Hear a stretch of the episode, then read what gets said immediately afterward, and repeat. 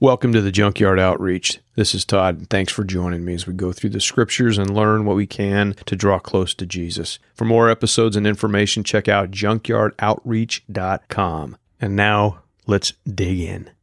Romans 12:1 I appeal to you therefore brothers by the mercies of God to present your bodies as a living sacrifice holy and acceptable to God which is your spiritual worship do not be conformed to this world but be transformed by the renewing of your mind, that by testing you may discern what is the will of God, what is good and acceptable and perfect. And that leads us into the discussion of the helmet of salvation, the helmet that protects the head, the brain, the mind, the eyes, ears, the nose, the mouth, everything in the head. A lot going on in the head that needs to be protected. The head gives us most of our input. It houses the mind where the input enters and is then processed. The helmet is a piece of equipment that provides the wearer confidence. Think of a soldier going into battle without a helmet. Would this affect confidence? Do you think that would affect performance? Absolutely. One strike on the head, you could be dead. Humans are a three part being. We have a body, a mind, or a soul, and a spirit. Our bodies and minds can't function good without one another. But I think we can function without a spirit in a sense of not using the spirit as the way it's intended. It appears to me that we can because it seems like the vast majority of people on the planet do not claim to be spiritually driven. It's a weird thing to them.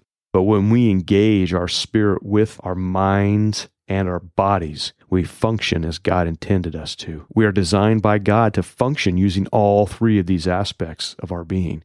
How sad is it when many do not even seek the Lord's wisdom? Rather, we run to the world for wisdom, which may seem good at the time, but man, how many times have we been duped by taking advice from someone we thought was wise and they turned out to be foolish?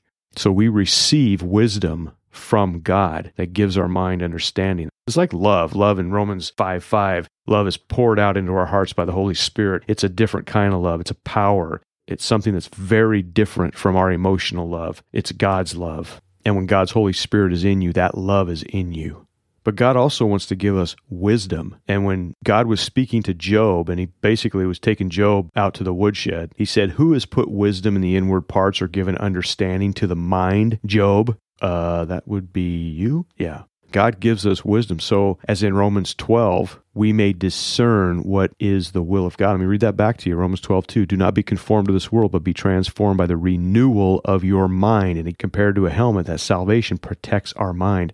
That by testing you may discern what is the will of God, what is good and acceptable and perfect. That's why God gives us his wisdom, so we can discern what is his will. In Isaiah 26, verse 3, it says, You keep him in perfect peace whose mind is stayed on you because he trusts in you. Again, the mind is a very key component to our relationship with God. And we need to be people whose mind is transformed, not people who are conformed to this world, but transformed by God. That means you're changed from one thing into another. Our mind is now engaged with the Holy Spirit and that wisdom of God, if we're in tune with God, we begin to discern things. And it's crazy. There's just things that you look at and you're like, uh uh-uh. uh what's wrong with you, Matt? No, nah, uh, something's not right with this. And that's the will of God, that we may know and discern what is good, what is perfect. And Paul says to the church in Corinth in 1 Corinthians 6:19, he says, "Do you not know that your body is a temple of the Holy Spirit within you, whom you have from God? You are not your own,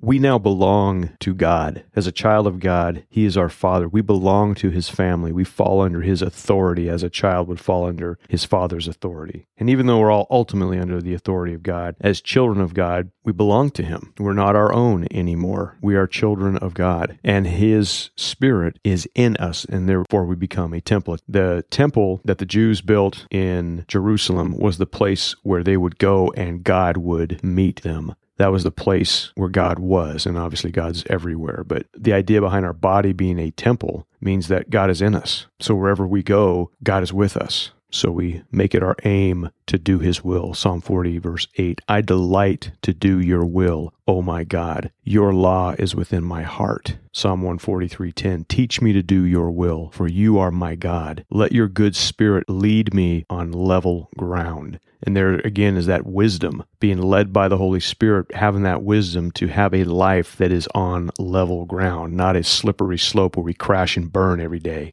It's His will that we need to be seeking. Jesus, when he was teaching the disciples how to pray at their request, what's commonly known as the Lord's Prayer, which is actually the disciples' prayer, because they're the one that said, Lord, teach us to pray. And that's when he said, Our Father in heaven, holy is your name. And then it says, Your kingdom come, your will be done on earth as it is in heaven. To do God's will is our purpose here. And when we do God's will, when we're walking in obedience to Him, a whole new life unveils. It's insane. Your old, boring, mundane, screwed up life all of a sudden takes on meaning as you begin to obey him and things are becoming more clear. You're getting that wisdom and it's amazing because we're seeking his will. And we realize this is my purpose in life is to glorify God, to do his will. So we're taking up that helmet of salvation, covering our mind because our mind needs to be protected. When we have a poisoned mind, poisoned by our flesh, our earthly desires, the enemy's schemes, what happens is we slip right out of the will of God and we go right into the will of the devil or into the will of ourselves, which by default means the will of the devil. Because if the devil can get your eyes off of God and on yourself, then the rest is easy.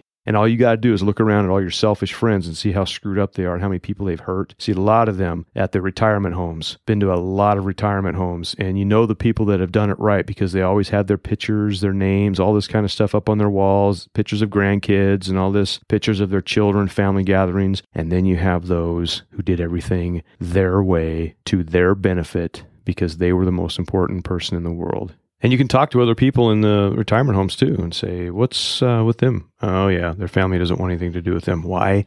Because it's all about them and it's always been about them. And they don't have pictures of their grandkids or their kids. They usually have pictures of themselves, and they're the miserable ones. And then you see that life of selfishness. They got their eyes on themselves, and it just ends up a mess. But since we belong to the day, let us be sober, having put on the breastplate of faith and love, and for a helmet, the hope of salvation. So the helmet also is that hope that we have. Our mind is fixed on the hope that we have in Jesus, the hope we have in salvation, the hope that we have in eternal life the hope that in this life we have the Holy Spirit that'll guide us in all truth and will teach us and correct us and encourage us when we need it so we don't have to fall around like we normally do, chasing our own dreams and everything. And sometimes, you know, our own dreams lead to something very exciting, very cool. And if we lay those dreams down at the feet of the Lord and say, This is my dream, Lord, this is what I want, and we wait upon the Lord, you will be surprised how many times He will allow you to fulfill those dreams, but just with a mind that is focused on Him. I've got several examples of things I always wanted. I always want to do this, man. It'll be cool. But when I became a believer, I'm like, nah, that's never going to happen. And it happened, but it didn't happen in a way that I thought it would happen. I always wanted to go to other countries. I've been to several other countries. And one of those countries I was fascinated with is Russia. And God totally took me to Russia. It was on a ministry thing out of the blue says you're going to Russia. I'm like, oh, wow, that's cool. Matter of fact, I got my Bible from Russia. I have it in my hand right now. And regarding that verse in Romans chapter 12, be transformed by the renewing of your mind that you may discern what the will of God is. I love the way that this Bible puts it. It's a bilingual Bible. You got Russia on one side of the page, and then you have English. So instead of saying, do not be conformed by this world, but be transformed by the renewing of your mind, it says, don't change yourselves to be like the people of this world, but be changed inside yourselves with a new way of thinking. Then you will be able to decide and accept what God wants for you. It's been over 20 years since I went, but I've always remembered that verse, Romans 12, 2, and getting a new way of thinking. And that's what God gives us. He gives us a new way of thinking. He renews our mind. That's what salvation does. That's what being saved does, that changing of us. And we have to protect that. And it's like a helmet. We put on that salvation. We live out that salvation. And in that salvation, we see the power of God. So is your mind wrapped with salvation, protected by it? Or is your mind still being trashed by the enemy, by the world, by your own insecurities? Cry out to Jesus for salvation. Cry out to Him to be delivered, and you'll be blessed. Thank you.